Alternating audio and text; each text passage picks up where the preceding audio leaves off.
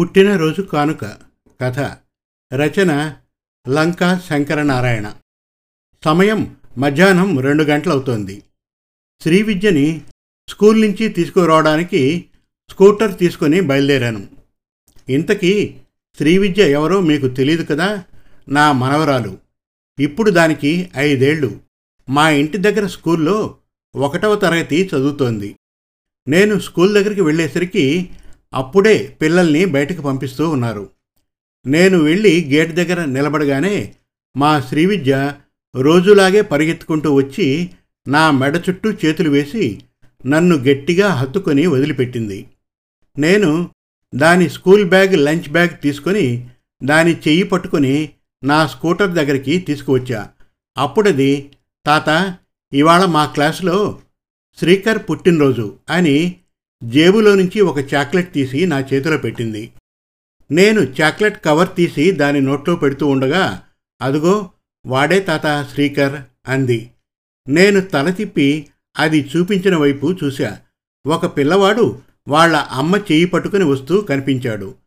వాళ్ళిద్దరూ మా దగ్గరికి రాగానే శ్రీకర్ వాళ్ళమ్మతో అమ్మా శ్రీవిద్య వాళ్ళ తాతకు కూడా ఒక చాక్లెట్ ఇస్తా అని బ్యాగ్లో నుంచి ఒక చాక్లెట్ తీసి నా దగ్గరకు వచ్చి అంకుల్ అని ఏదో చెప్పబోయాడు. నేను అంకులేమిట్రా తాత అని పిలువు అన్నా. అప్పుడు వాడు ఈవేళ నా పుట్టినరోజు తాత అని చాక్లెట్ నా చేతిలో పెట్టాడు. నేను హ్యాపీ బర్త్డే నాన్న అని చెప్పి జేబులో నుంచి ఒక ఐదు వందల రూపాయల నోటు తీసి వాడి చేతిలో పెట్టబోయా. వెంటనే వాడు నాకొద్దు తాత అన్నాడు. వద్దా మరేం కావాలరా అన్నా. మరి మరి అని మొహమాట పడుతున్నాడు.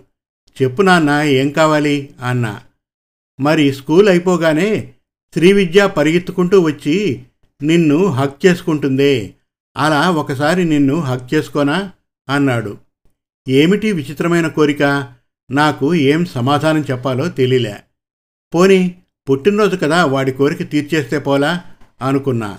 ఒకసారి తల తిప్పి శ్రీవిద్య వంక చూశా. అప్పటికే అది కోపంగా అటు తిరిగి కూర్చుంది. చిన్నపిల్లల మనస్తత్వం చాలా చిత్రంగా ఉంటుంది. నాది అనుకున్న దాన్ని ఎవరితో పంచుకోవడానికి వాళ్ళు ఇష్టపడరు. నేను శ్రీవిద్య వంక తిరిగి కన్నా ఇవాళ వాడి పుట్టినరోజు కదా వాడు అడిగింది ఇస్తే బాగుంటుంది కదా అన్నా. సరే అయితే ఒక్కసారే అంది.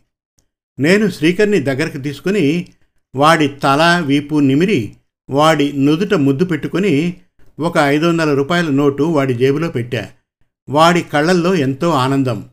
వాడు శ్రీవిజతో మాట్లాడుతూ ఉంటే నేను పది అడుగుల దూరంలో ఉన్న శ్రీకర్ వాళ్ళ అమ్మ దగ్గరకు వెళ్ళి అమ్మ శ్రీకర్కి తాత మామ లేరా? అని అడిగా. దానికి ఆవిడ ఉన్నారండి అంది. అయితే ఈ ఊళ్ళో ఉండరేమో అన్నా. లేదండి ఈ ఊళ్ళోనే ఉంటారు అంది. మరి మీ ఇంట్లో కాకుండా విడిగా ఉంటారేమో అన్నాను. లేదండి వాళ్ళు వృద్ధాశ్రమంలో ఉంటారు అంది. వృద్ధాశ్రమంలోనా? ఎందుకు? అన్నా. దానికి కొంతవరకు నేనే కారణమండి. ఇంట్లో పెద్దవాళ్ళు ఉంటే పిల్లవాడిని గారాబం చేస్తారని దానివల్ల పిల్లవాడు సరిగ్గా చదవడు అనుకొని పంపించానండి. కానీ పిల్లలు బాగా చదవాలంటే వాళ్ళ మనస్సు సంతోషంగా ఉండాలని ఆ సంతోషం పెద్దవాళ్ళ ప్రేమ వల్లే లభిస్తుందని మిమ్మల్ని మీ మనవరాల్ని చూసి తెలుసుకున్నాను అంది. నన్ను నా మనవరాలినా అన్నాను. అవునండి మిమ్మల్నే. మా అబ్బాయి స్కూల్ నుంచి ఇంటికి వచ్చిన తర్వాత ఒక అరగంట మీ ఇద్దరి గురించే చెబుతాడు. అమ్మా శ్రీవిద్యకి రోజు వాళ్ళ తాతయ్యే స్నానం చేయించి పౌడర్ రాసి స్కూల్ డ్రెస్ వేస్తాడట. ఇంకా జడ కూడా వేస్తాడట. సాయంత్రం పార్క్కి తీసుకువెడతాడట. ఇక పార్క్ బయట ఐస్ క్రీం కొనిపెడతాడట. ఇలా చెబుతూనే ఉంటాడు. అలా చెబుతున్నప్పుడు వాడి కళ్ళల్లో అవి వాడు పొందలేదే అన్న బాధ ప్రతిరోజు చూస్తున్నాను. మీరు కూడా బావుని ప్రేమగానే చూసుకుంటారుగా అన్న. ఏం ప్రేమలేండి. వాళ్ళ నాన్న ల్యాప్టాప్ చూస్తూ ఉంటాడు. నేను ఇంటి పని వంట పని చేస్తూ మధ్యలో సెల్ ఫోన్ చూస్తూ ఉంటాను.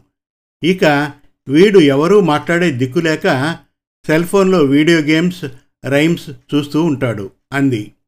ఇంతలో శ్రీకర్ అక్కడికి వచ్చి అమ్మ తాతగారు ఐదు వందల రూపాయలు గిఫ్ట్ ఇచ్చారు. మరి నువ్వేం గిఫ్ట్ ఇస్తావమ్మా? అన్నాడు.